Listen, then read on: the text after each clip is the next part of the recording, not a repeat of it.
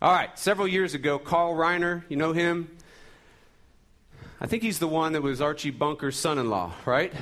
And then Mel Brooks uh, did a comedy skit called 2013, The 2013 Year Old Man.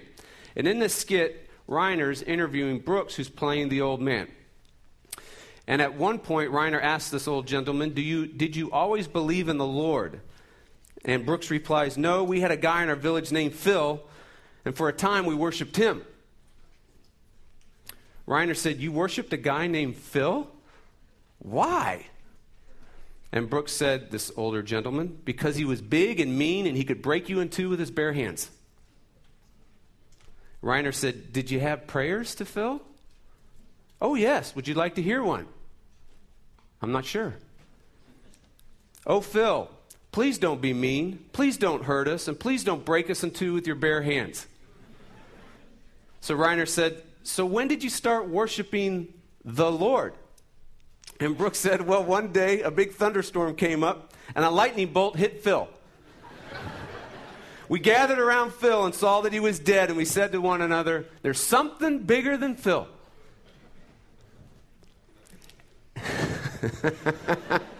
I'm like, How are you going to transition to that, right, brother? All right, here's my transition. Are you ready? Trusting God is the hardest thing you're going to do in this life. And if you haven't realized that, you haven't really trusted Him. The easiest thing to do in this life is worry and be anxious and be fearful and demand your desires and to crave to control your own world. That's the easiest thing to do.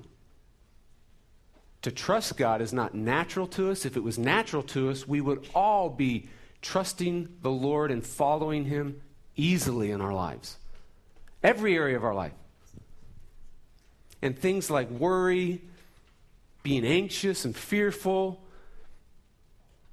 dominating desires that seem to rule us, this penchant to try to control everything that goes on in our world would be foreign to us, right? So trusting God is the hardest thing in the world to do. Now here here's the deal. Every one of us in here right now is guilty of little faith. Okay? And it gets worse than that. Can you hear me? It gets worse because knowing that doesn't change it. Knowing that you have little faith does not give you great faith. It's kind of like this knowing that you have a temper doesn't keep you from exploding with your temper. Does it? Knowing that you have a penchant to mull things over and over and over and over and try to control them in your internal clock and try to control them in your outside hands doesn't change you. It doesn't keep you from that endless internal argument of trying to control your world and trying to move with your hands to control your world. Doesn't do it. Knowing that you're a helicopter parent. I think, Tim, where are you? Did you say they're Blackhawk? I think he told me they're now Blackhawk parents.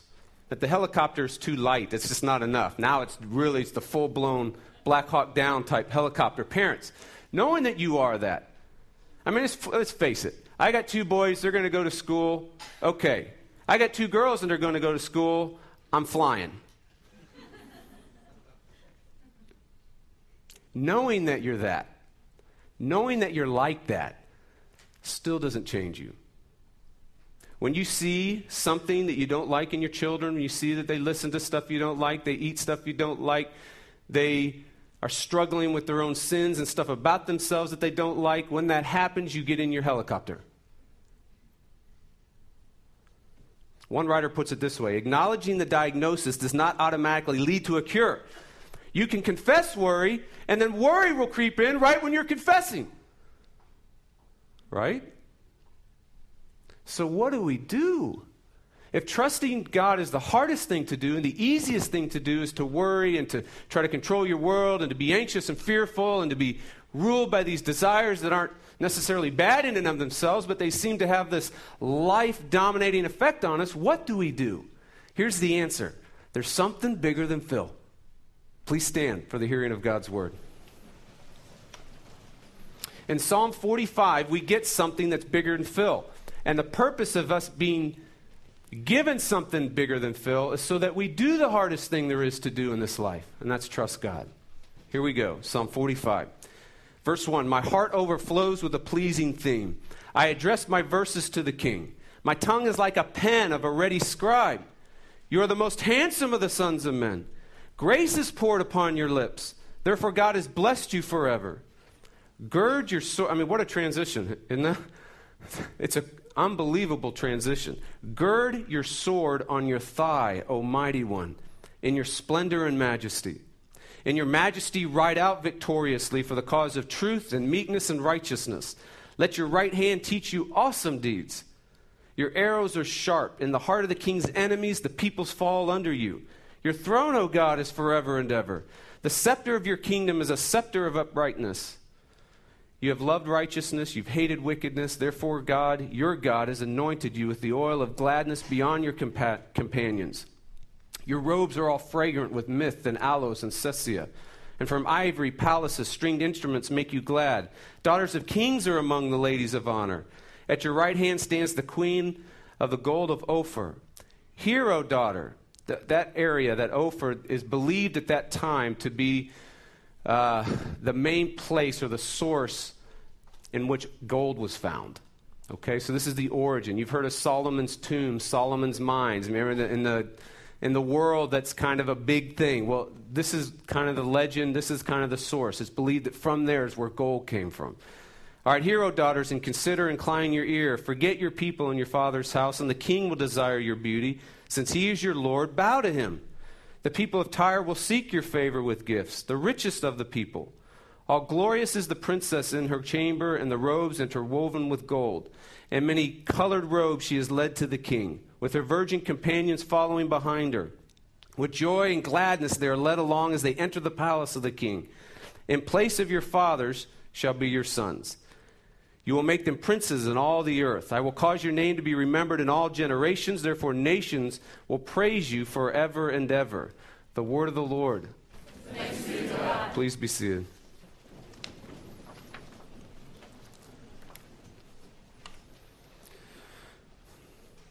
Oh Lord, we do come to you recognizing that this is an unbelievable picture and recognizing that you have this here so we see you.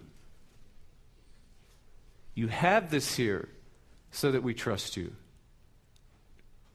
And so, oh Lord, would you do this? Would you accomplish this passage? Would you give it and grant it? Would you shine on the page? Would you, would you show up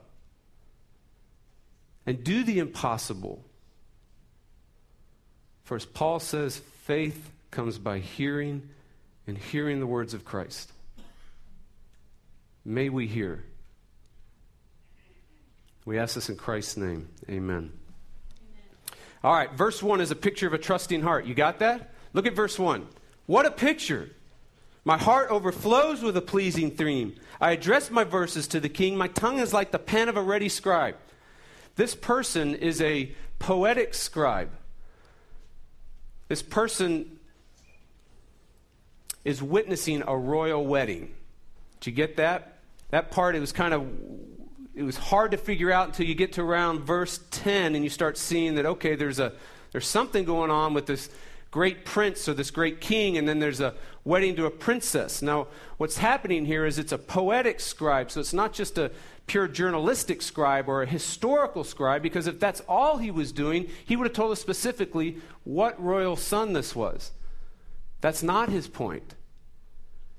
So, this is a poetic scribe that's in the councils of the kingdom to write down the culture and the history and the highs and the lows and the, the important identity of this kingdom and then this people. And so, he's writing this stuff down, but he's not purely historical. So, he's not just a earthly perspective, he's also got a heavenly perspective. So, he's got a historical perspective, but he's not being strictly historical. He tell us what son of David this is. but he has a vertical perspective that he's bringing in too. So there's a horizontal, which is the historical, but he's not purely journalistic, or he'd tell you the king. We just know that it's some son of David. Okay? But he's got a vertical perspective that he's doing as well because the vertical perspective is the, is the intrusion of God's meaning and interpretation that he fastens to the historical events. So, what's taking place here is the collision of two worlds.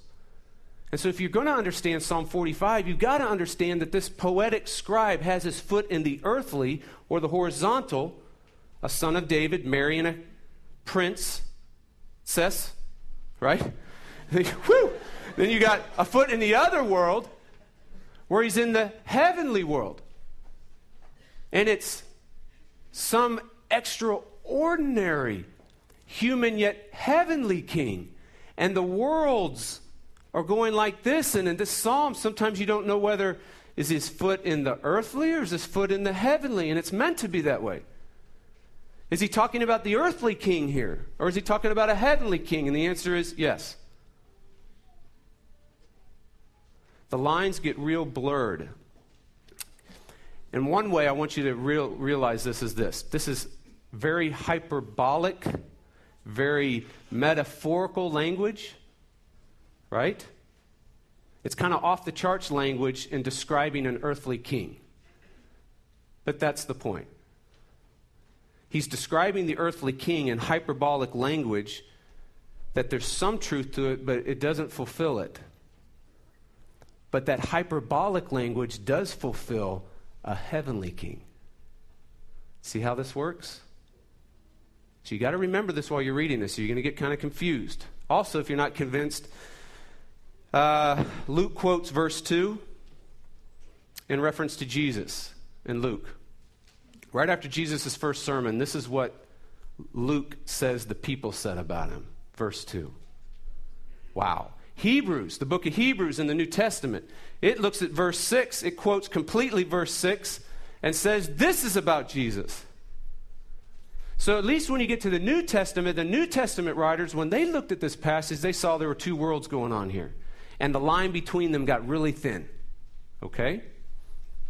Also, uh, there's one thing that would also help us here, just in orienting ourselves to the text, is that God made a covenant with David that he would have a son from his line that would reign on the throne of God forever and ever. Look at verse 6.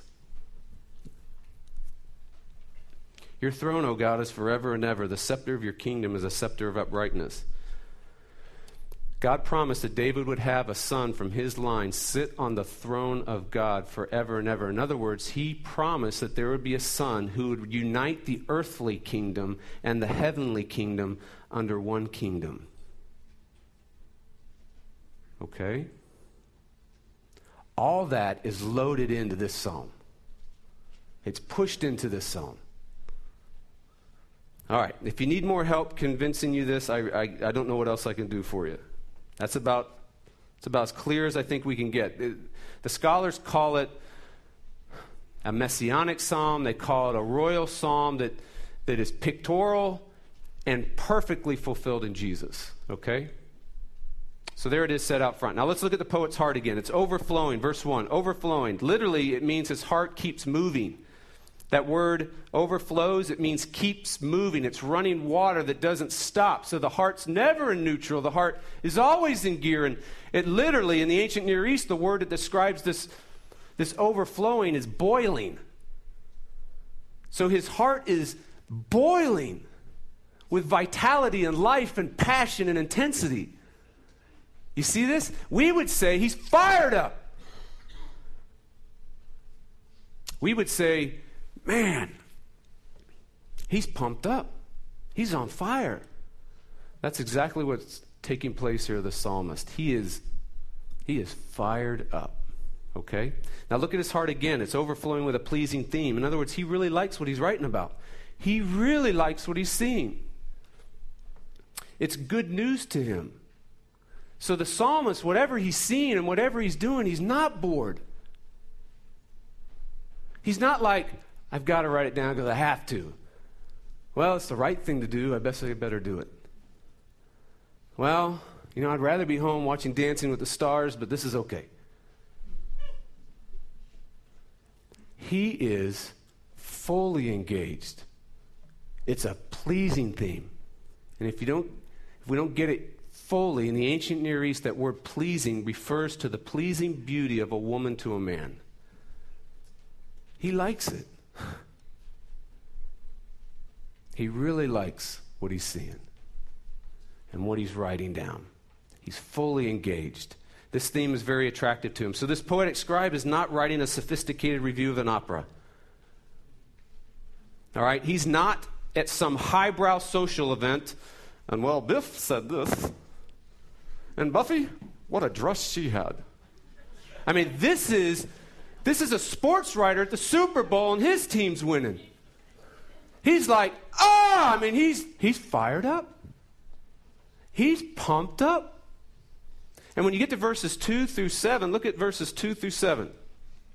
You get a picture of him actually being, this is the way I picture what's taking place because remember, it's a, it's a rough transition. It's like he's at this, he's at this unbelievable wedding that has earthly significance, but also heavenly vertical significance. And then all of a sudden, he's with some warrior who's strapping a sword on his thigh. What a transition.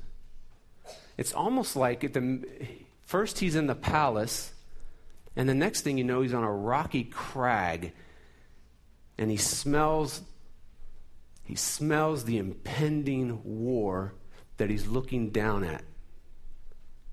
And he's on that rocky crag so he can see the two armies that are down there in the valley below him. And it's not that he's riding in an impersonal state, he has a personal stake in it because one of the armies is his own home country. And so whatever happens to his army happens to him. He has a personal stake in what he's writing down. And as he looks down there and he sees these two opposing armies ready to face off, and the, the smell of war is in the air, he watches as each side sends out their own champion to face in the middle of the battlefield. And as the two separate and walk to the middle of the battlefield and they now face off with each other, he starts biting his fingernails. And he's straining to see the face of that champion that walked out of his homeland. Who is that? Who is it? And all of a sudden, he gets a. The guy turns and he catches his face and relief and recognition washes all over him. And he goes, It's him. It's him. We're safe. We will win. What's happening in this psalm is that a man sees something that makes him do the hardest thing on earth to do trust God. And that's the point. The point of the psalm I'm going to give you right up because I'm going to give you the point and then we're going to experience the point. So the point is this trust is always what you do when you see Him. It's always what you do when you see Him. When you look at the scriptures from the beginning to end, it's, it's always a question of do you see Him? If you see Him, you will trust Him. Always. And so, whenever we encounter difficulty and little faith and unbelief and doubts and lies, and we have this false prophetic world that we spin and that we live in, and we create it with other people, we create it with ourselves, the bottom line is we don't see Him. We see our own kingdom, and we see ourselves, and we see giants, and we see grasshoppers and we don't see him. And so God has this scribe for one specific purpose. The scribe gets a peek. The scribe gets a. Maybe the other people are there, they're watching the wedding, but they're only seeing the horizontal. They're only seeing the historical. And God says, You've got to, someone's got to witness the vertical. And this guy does. And God says, Write it down. Write it down so that when others come, they can see And if they see the stuff that's in this psalm, trust is always what you do when you see them. Okay? So, what's the issue then? What did he see? What did he see? That's where we're moving. So, if trust is always what you do when you see him, the issue is well, what did he see? And then, as we're looking at what did he see, ask the Lord. Those of you that know him now, ask him, show me. Help me see this too. Okay? So here we go. We got two crucial components. We want to break it down propositionally. It's poetry, but we still got to organize our thoughts. There are two crucial components to genuine faith found in this psalm. Or we could say it this way there are two wonders that little faith desperately needs. So when you're in a season of little faith, there are two wonders in this text that you desperately need. You desperately need to hear it, you desperately need to see it. As we grow in genuine faith, there are two components to genuine faith that are always there that are found in the psalm. Okay? Here's the first. I'm going to give it to you and then we're going to see it. A great attraction. Genuine faith always has as its major component a great attraction. Listen, folks, God is not like us, and this is where our concept of faith gets pushed in because we think it's like us. God is like us. We, when we want to get our way, what do we do? We push. God doesn't push, He attracts. And that dynamic of pushing versus attracting can set the culture of a church and of your personal life and your family life. For instance, our natural tendency is to push. So we get behind our children and we push. We push them towards God. We push them in the direction that we think they should go. And we start feeling them going in an opposite direction, so we push a little harder to get them to go to this direction. We set up discipleship programs in the church because we get behind people and we're pushing them, pushing them in the direction we think they need to go. Create curriculum, and our, our end result is if they gain this certain doctrinal knowledge, we did it. That's where they need to go. They gain some life skills, we did it. Push them into those life skills. Some behavioral norms that the, the church agrees upon, that is the behavioral norm, that's the direction we need to go. We push, and God's not like us, He attracts. Look at verse 2. You are the most handsome of the sons of men. Now, the word handsome literally means beautiful. So I've got to speculate why didn't the translator use beautiful if that's the literal translation? And the only thing I can come up with is like most men, most men are uncomfortable with calling dudes beautiful. So he said handsome. But I think beautiful better captures what's being communicated here. Okay? It is beauty that is so attractive to him. Says, what does beauty do? Beauty attracts. Beauty, beauty draws. It invites. Beauty inspires. Beauty always leaves you wanting for more. In other words, you can dive into the depths of beauty and never walk out saying, well, that was enough. When you dive into the depths of beauty, you come out saying, I want more. And so, do you see what's happening is that the psalmist is being captured and captivated and attracted by a great, the most compelling beauty there is. And when he does, notice what happens trust becomes an easy thing to do. The scribe sees what is most beautiful, he sees a great attraction, and he starts trusting. That's what starts happening. Okay? Now, how would, let's just apply it to some areas, just, just to get a picture of what I'm talking about. How would, how would this theme of a greater attraction impact your parenting? Instead of pushing, we move towards attracting. Let's just use parenting, and then we can kind of blow it up into the church at large, and then blow it up into our own personal lives, and blow it up in the way you interact with folks that know about Jesus and those that don't know about Jesus, okay?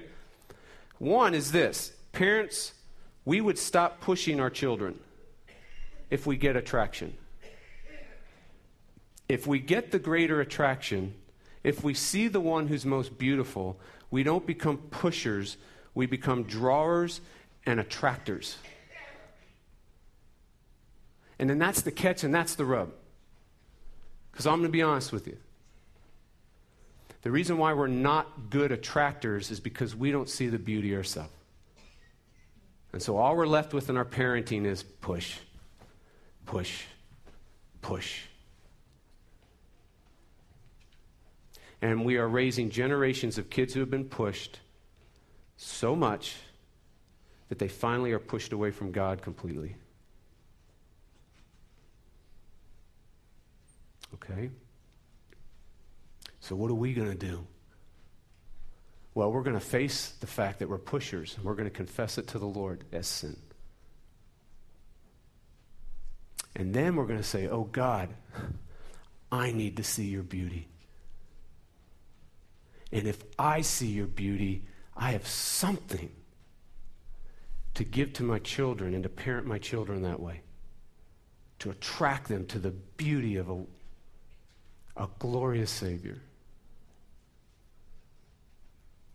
So, right away, we can get on the path and the school of beauty by acknowledging that we're pushy parents. And we can say, I'm a pushy parent, Lord. It's wrong. And I need to see your beauty to become an attractor, to give attraction, to see my children be attracted to you. Okay? Now, those of you that are not Christians and you've been burned by pushy Christianity, for you, Christianity is judgmental. For you, Christianity is a bunch of rules and lists and laws. It's a moral superiority game. Uh, it's a shame induced, driven uh, phenomenon. And for you, you possibly, even painfully, might have experienced from the church or from other Christians very deep and personal rejection. Why? Because you have a messy life that's not comfortable in the church. Okay? So, what are some of the things that are not comfortable in the church today? Homosexuality. That, that mess, that's a little too uncomfortable for us. Women that have committed abortion, sleeping around, drugs, pornography addiction. Okay? Look at verse 2. You are the most beautiful of the sons of men. Why? Grace, grace, grace pours out your lips. Every time you open your mouth, you speak a heavenly language that I don't understand. It sounds foreign to me. But boy, I grace is a heavenly language. You can't learn it down here. You got to be taught from a, from a most beautiful king. Real Christianity is beautiful because real Christianity is about grace. When this king opens his mouth from his heart, from his lips, comes this heavenly, otherworldly language that we translate into grace.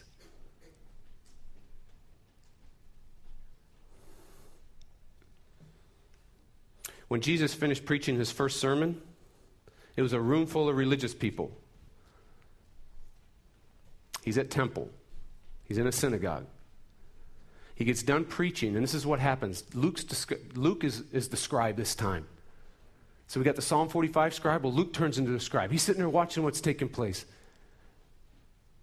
He says, when Jesus gets done, it's completely silent in this room full of religious people. And he says that everyone is stunned. Not a word is said. And then he says, every eye is fixed on the guy that just preached, Jesus. And so he closes the book that he just read from Isaiah. He goes to sit down. Every eye is moving on him. Why? Don't miss what he says. Why? Because religious people, Everyone in that particular synagogue that heard this message, their whole life, they had based their relationship on God on their own record. And if their record was good, they felt secure and safe with God. If their record was bad, they had to wait till they got it good again. And so when Jesus started speaking, he starts quoting from Isaiah, someone they're very familiar with, and it talks about a rescuer, it talks about a champion, it talks about this human heavenly king come that walks in and sees captives, sets them free, walks up and sees those that can't see the glories of God, opens their eyes. And they begin to see as he begins to proclaim it, and he closes the book and he says, This is fulfilled in your hearing right now.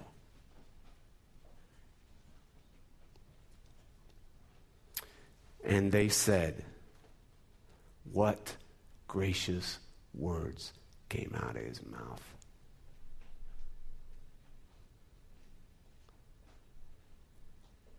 It's not about your record. It's not about your performance. It's not about how emotionally connected you feel. It's not about you having your quiet time this morning. And it's not about you having your prayer meeting tonight. It's about the record of another. And when you get that, you come alive. And you trust him and he gets very attractive. Okay? Now let's move on. What else does the scribe see? Remember, there are two components to genuine faith here. The first is a great attraction. Here's the second. You ready? A great champion. You knew that one was coming. Everyone got that one. Come on. The transition to all of a sudden the sword on the thigh. Mercy. This is better, better, better than Gladiator. It's unbelievable. We're going to see it in a second. Now, look, Rome excelled in warfare. We all know that Rome excelled in warfare. We know that they had the longest kingdom for the longest time. They conquered the known world for a long time, and it wasn't just because they were good diplomats. They had an army that could fight.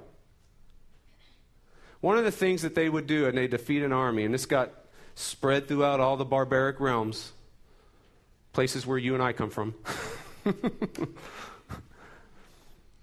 What they would do is they would take the enemy survivors and they would take their dead comrades and they would tie them together, mouth to mouth, eyeball to eyeball, hand to hand, feet to feet.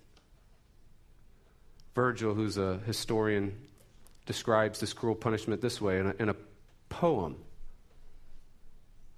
The living and the dead, at his command, were coupled face to face and hand to hand, till choked with stench, in loathed embraces tied, the lingering wretches pined away and died.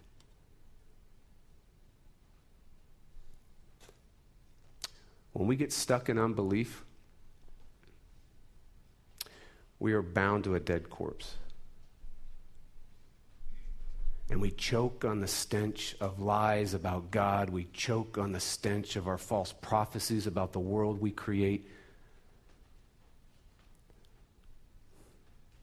We're bound to our dominating desires.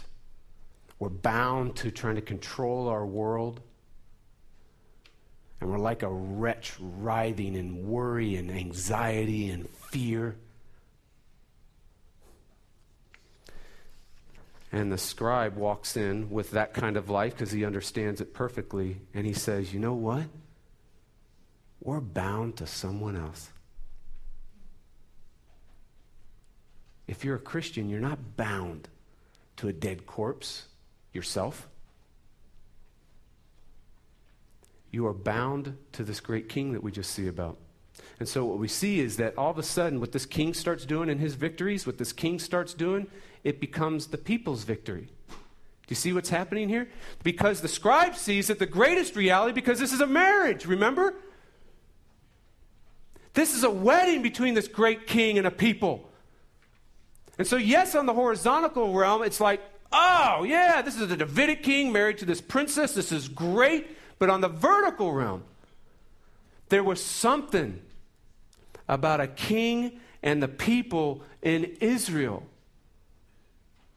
that they had a covenant and they were in a marriage in which the king's victories was their victory. The king's fame was their fame. The king's glory was their glory. The king's strength was their strength. The king's heroic feats and accomplishments and achievements was theirs. Do you see what's happening here? And so the psalmist walks in and he gets it. He gets it at that point. And he says, when he straps that sword on his thigh, and he does in verse 3 or verse 4, look what the sword does. It says terrifying things. That literally means terrifying things. His sword does terrifying things. His sword does terrifying things to every enemy you have. Every enemy. What enemy do you have? Not flesh and blood. You have spiritual enemies. Your greatest enemy is the enemy within, your own sin. He straps a sword on his thigh and does terrifying things to that enemy. Your fears, your anxiety, your doubts, your lies that you believe about God and yourself, his sword is swinging. And it's R rated. This isn't G rated. Look what his arrows do. Verse 5. They're sharp, they're accurate, they hit the enemy's heart. So, what is that? Well, that's what's called a one drop kill. One shot, one kill, that's it. Next. New arrow. One shot, one kill to the heart of every enemy. Keep moving. Look at his armor, verse 3. Most people put on armor that well, it's very ornate. It's very, it's trying to look as most intimidating as you can be. Armor was meant so when they would come on the battlefield and folks would see them from afar. That's why they do war cries. That's why they would have loud drums. It would rumble and you have thousands of soldiers walking. The ground would literally shake and then you catch them and you're like, who are they? You don't see their faces. They don't look human. They're meant not to look human, to scare you to death. But this king comes in with armor where he takes majesty and splendor as his armor. Overwhelming. I mean, look in verse, what is it, verse 3c. In your splendor and majesty. He wears his armor. He wears the armor of splendor and majesty. So you got to ask yourself if he wears the armor of splendor and majesty, what is he like? If that's only his armor, who's under that armor? See how this picture moves? Keep going. Well, let's go. We got armor, now we got chariot. Verse 4a. Most kings ride chariots, they ride war horses into battle. Look what this king rides on his war horse, his chariot. He rides on the, the chariot of overwhelming majesty and victory. In other words, for this king, when he goes into battle, there's no such thing as defeat. The picture here is complete, unilateral, no contested, no contested conquest, victory. In other words, if one ounce of rebellion lifts its head, it's leveled. If one kingdom rises up that tries to thwart it, it's wiped out.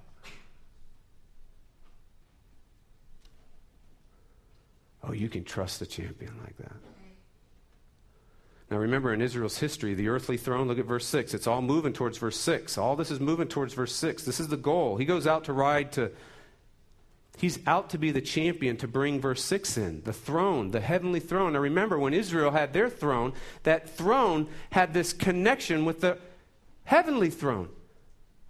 In other words, the, the earthly king, the earthly throne was a picture, and even more than a picture it was like this union between heaven and earth would take place. The earthly throne and the heavenly throne had this union, and they were waiting complete and total fusion of two worlds and two kingdoms.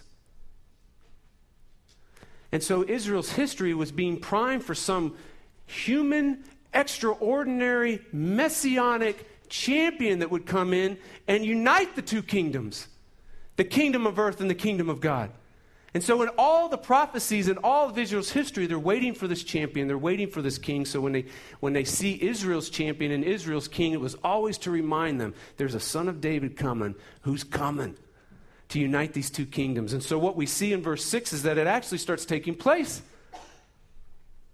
In fact, C.S. Lewis picks it up really profoundly, and he says that's what Christmas is all about, brothers and sisters. This is how C.S. Lewis says. He says, listen, when you get to Christmas, you've got to redo your vision of Christmas. It's not just this helpless babe.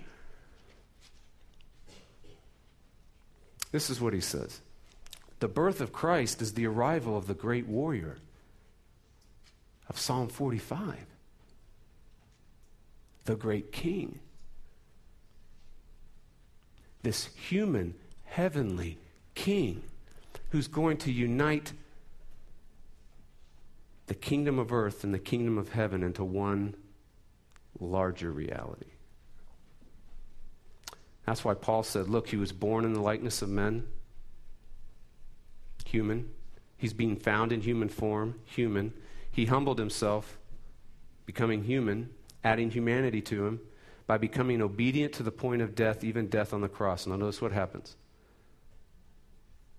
In this dying, in this doing, in this achieving, in this heroic feat, in this strapping on his sword, girding up his armor at the cross, in his perfect life, what Paul says, therefore God exalted him and gave him the name above every name. Put him on the throne. That at the name of Jesus, every knee will bow. Where? In heaven, on earth, and just to cover everything, the text says, under the earth. Christian, you are bound to that king. Hand to hand, feet to feet, mouth to mouth, face to face, eyes to eyes. You're married. His achievements are yours. His heroic feats are yours. Now, here's how we get grace His record is yours. Prove it. Look at verse 6. When he rides out and this kingdom comes. It's a kingdom and a scepter of uprightness, which is righteousness. You've loved righteousness, you've hated wickedness. His record is yours. And because his record is yours, words of grace, words of grace, words of grace are yours. So, what do you need? What do you need the king to speak to you? Because you're bound to him. The kingdom that he has purchased is now yours. So you have the kingdom of God. So do you come in this morning and you lack faith? Well, don't try to find it in yourself. Faith is part of the kingdom of God. So you say, Oh, King, give me faith. What do you lack? You lack strength. You lack the ability to love. You lack a poor prayer life. You lack, I'm a pushy parent. I don't even know what it means to confess sin and repent. What do you need? Oh, King, your feats are my feats. Your achievements are my achievements. The kingdom of God is mine. You ask for it. You need forgiveness of sins.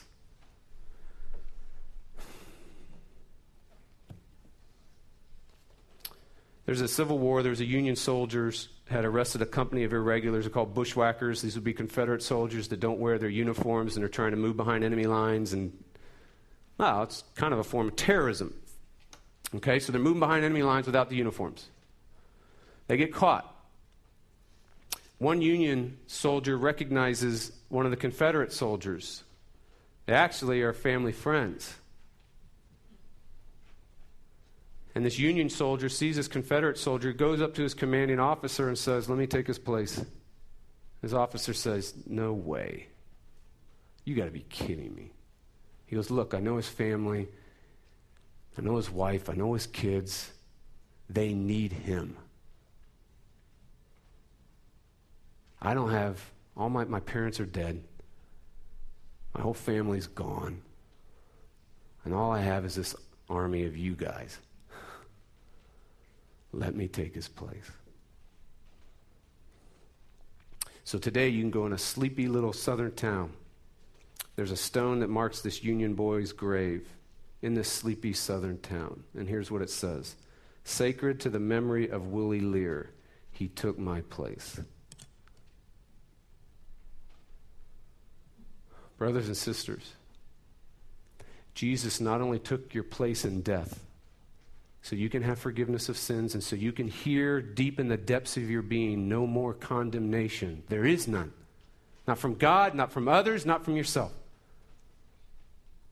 But He also took your place in life as a triumphant king. So you can have His perfect record. His fame is your fame. His feats are your feats. His accomplishments and achievements are yours. So you can lift up your hearts and you can lift up your minds. You can trust this king. Because grace comes out of his mouth every time he talks to you. Amen.